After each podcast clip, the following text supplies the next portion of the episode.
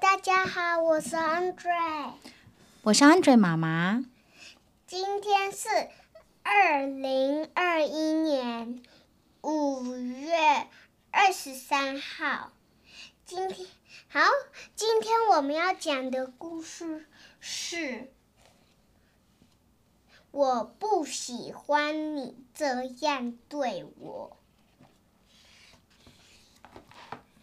那我们就开始喽。那我们就开始喽。一天早上，大象走进小池塘，想要好好洗个澡。可是，猜猜谁已经在池塘里了呢？是河马。它占用的空间还真不小呢。大象瞪着河马：“河马，给我滚出池塘！”大象说：“我要一个人安安静静的洗个澡。”大象的块头比河马要大多了，河马只好赶紧起身离开池塘。可是，猜猜看，谁挡在路上？是狮子，是狮子。它正眯着眼睛趴在地上晒太阳。河马用鼻子推了推狮子，让开，让开！河马说：“你挡住我的路了。”河马的块头比狮子要大多了，狮子只好钻进一旁的草丛中。可是，猜猜看，谁正在它最喜欢的角落里呼呼大睡？是豹。对，是猎豹。猎豹。它的鼾声可真不小呢。狮子瞪着猎豹，猎豹赶快滚开。狮子说：“我要在这里打个盹儿。”狮子的块头比猎豹要大多了，猎豹只好爬在一旁的树上。可是，猜猜看，谁坐在树枝上？是小猴子。它正坐在那里享受着徐徐凉风呢。猎豹沉着脸看着小猴子。小猴子，让出这根树枝。猎豹说：“猎豹的块头比小猴子大又凶猛得多。”小猴子只好跑到另一棵树上。可是，猜猜看，他在那里碰到了谁？他碰到了谁？Andre？他的妈妈。对，他碰到了他的妈妈。小猴子一跳，跳进了妈妈的怀中。妈咪，小猴子说：“猎豹欺负我，它不让我待在我的那棵树上。”妈妈回答他：“回答他，宝贝。”宝贝，你必须勇敢的对抗这种欺凌的行为。你必须越抗这个欺凌的行为。现在你回到猎豹那里，告诉他，树枝上的空间够大，足够容纳你们两个。可是，你回去刚刚那个树上，你跟猎豹讲，这棵树够大。足让你们两个，对，足够容纳你们两个。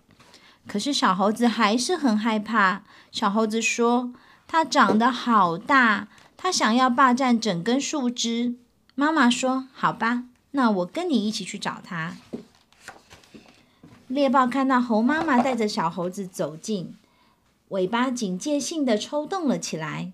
猴妈妈在小猴子的耳边说了几句话。小猴子深深吸了一口气，然后对猎豹说：“不要命令我，这棵树够大，足够容纳我们两个。你可以把我当朋友，和我一起分享这个空间啊！请不要再用这种恶劣的方式对我了。”猎豹看看小猴子，又看看猴妈妈。猎豹说：“好吧，你可以待在这里。”他挪了挪身体，让小猴子和猴妈妈可以坐近些。当大家都坐定后，猎豹清楚地看见在草丛里打着盹儿的狮子。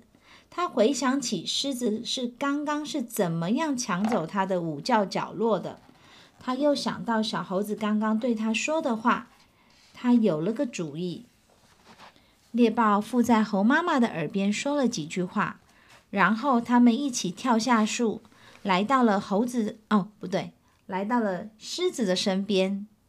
猎豹深深吸了一口气，说：“不要命令我，这块空地够大，足够容纳我们两个。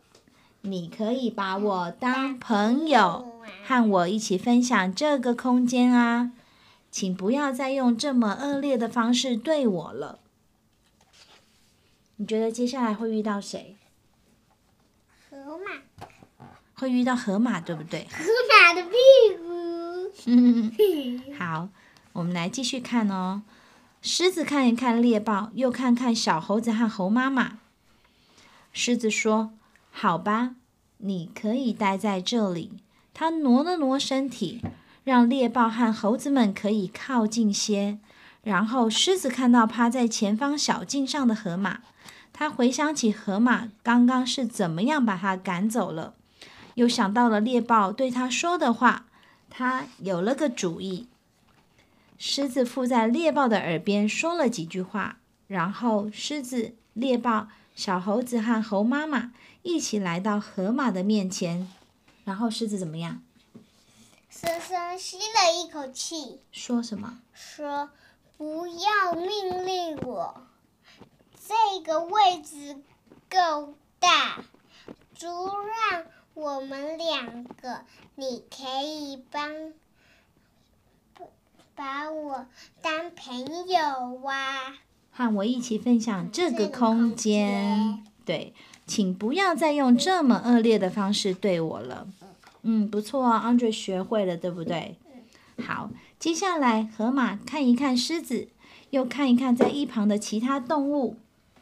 河马说：“好吧，你可以待在这里。”狮子和其他动物靠在它身边，然后河马看到远处的大象，他回想起大象是怎么样把它赶出池塘的，又回想到狮子刚刚对他说了的话，于是他有了个主意。